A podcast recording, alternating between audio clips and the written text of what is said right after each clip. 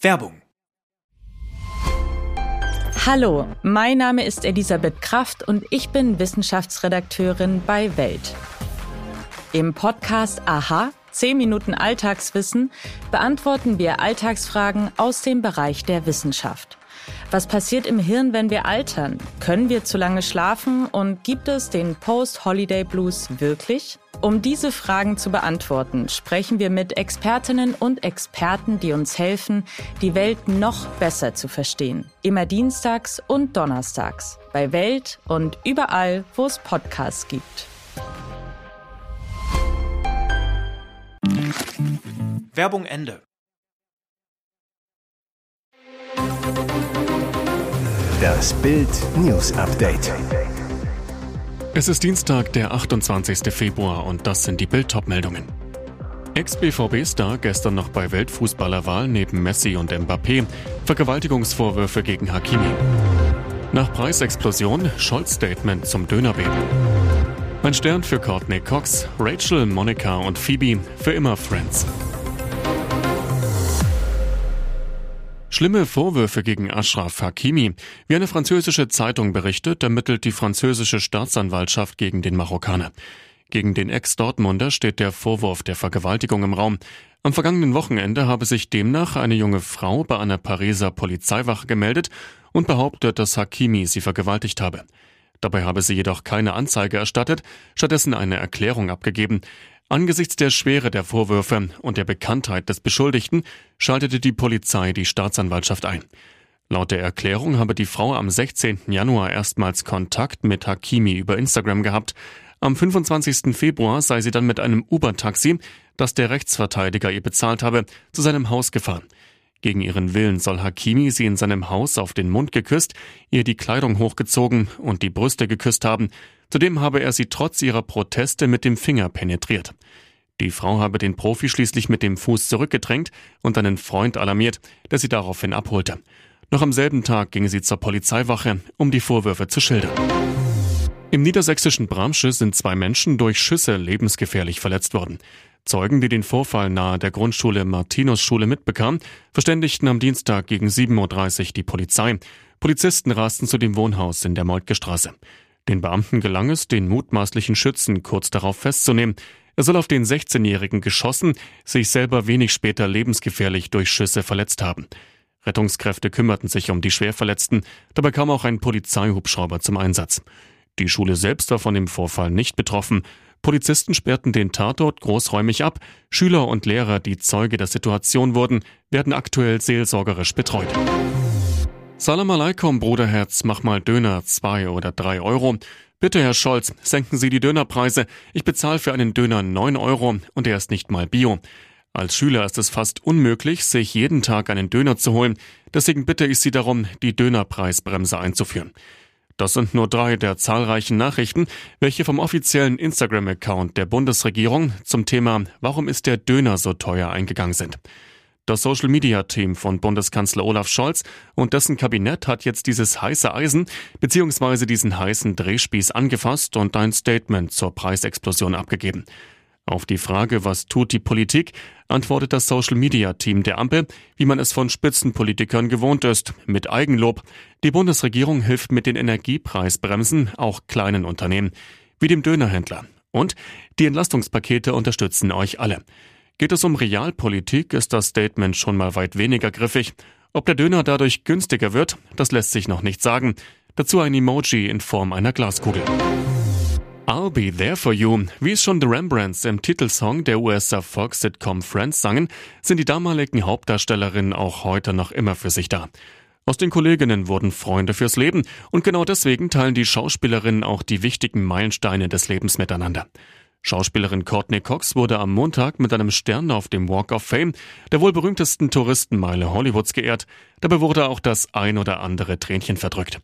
Einen so wichtigen Termin möchte man selbstverständlich nicht alleine wahrnehmen, also nahm die 58-Jährige gleich eine ganze Menge Verstärkung zur Enthüllung ihres Sterns mit. Neben ihrer Tochter Coco und ihrem aktuellen Freund, dem Musiker Johnny McDade, hatte Cox auch noch einige ihrer Kolleginnen im Schlepptau. Neben Oscar-Preisträgerin Laura Dern zollten die Friends-Kolleginnen Liza Kudrow und Jennifer Aniston Tribut. Und jetzt weitere wichtige Meldungen des Tages vom Bild Newsdesk. Davina gegen Goliath. Geistochter legt sich mit Modeimperium an und siegt. Sich mit dieser Familie anzulegen ist nicht unbedingt in Mode.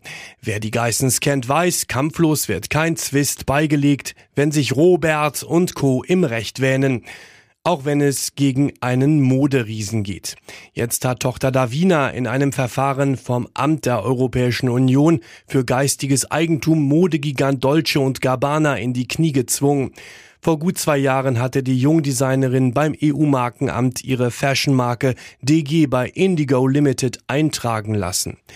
Die ältere Tochter von Carmen und Robert entwirft und verkauft unter den Initialien DG unter anderem Kapuzenpullover und bequeme Joggerhosen. Das gefiel dem Modeimperium nicht. Das italienische Luxuslabel legte 2021 Widerspruch gegen Davinas Marke ein. Grund Verwechslungsgefahr. Eine Geistanwältin zu Bild.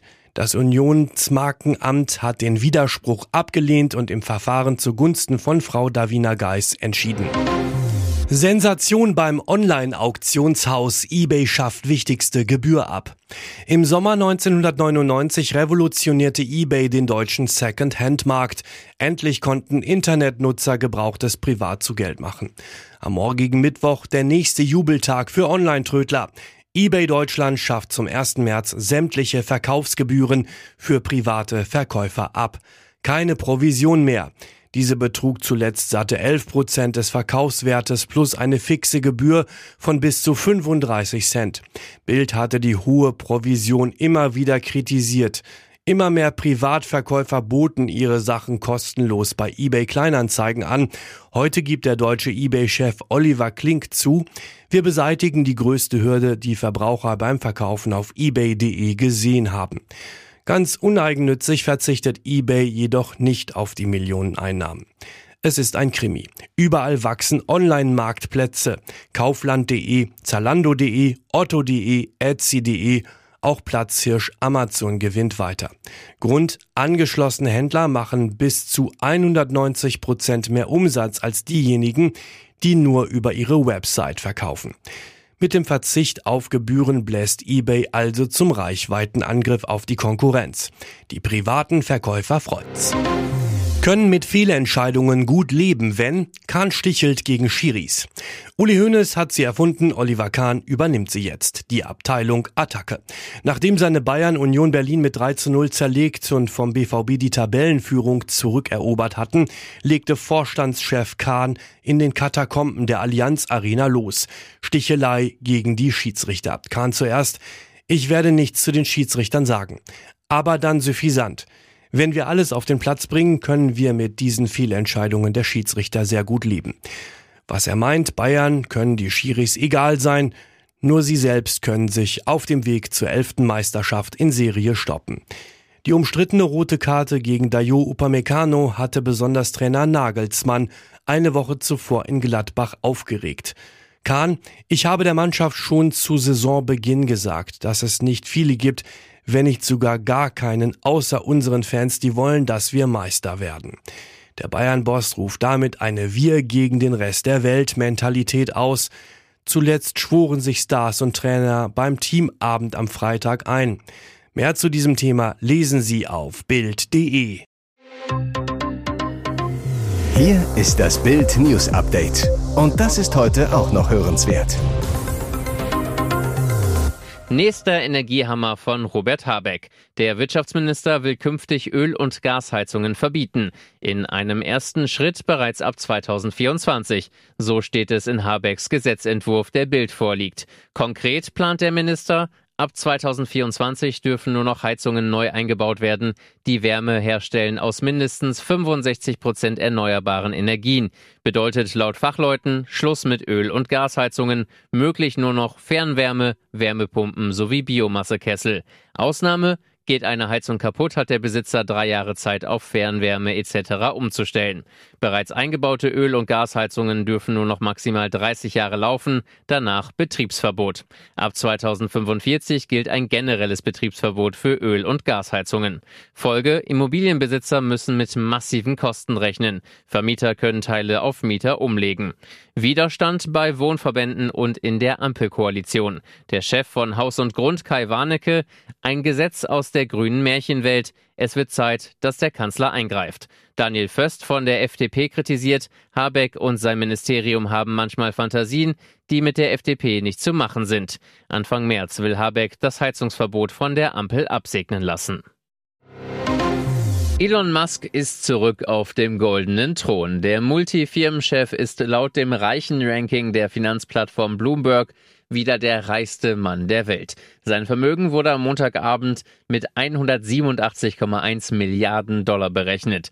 Er zog dabei am Luxusmarkenmagnaten Bernard Arnault vorbei. Der Franzose kommt nun auf 182 Milliarden Dollar. Der Grund für Musks Comeback an der Spitze die steigenden Aktienpreise seines Elektroautoherstellers Tesla. Genau wie ihn vor Monaten noch die damalige Kurstalfahrt auf den zweiten Platz verwiesen hatte.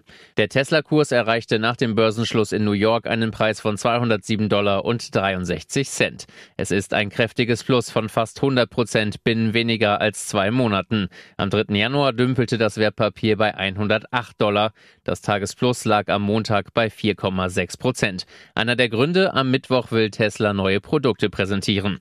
Musk aber scheint sein enormer Reichtum fast egal zu sein. Sein Hauptwohnsitz ist ein schlichtes Haus nahe des SpaceX Weltraumbahnhofs Starbase in Boca Chica im US-Bundesstaat Texas. Er davor alle Luxusimmobilien verkauft. Seinem Ego aber dürfte der wiedergewonnene Titel schon gut tun.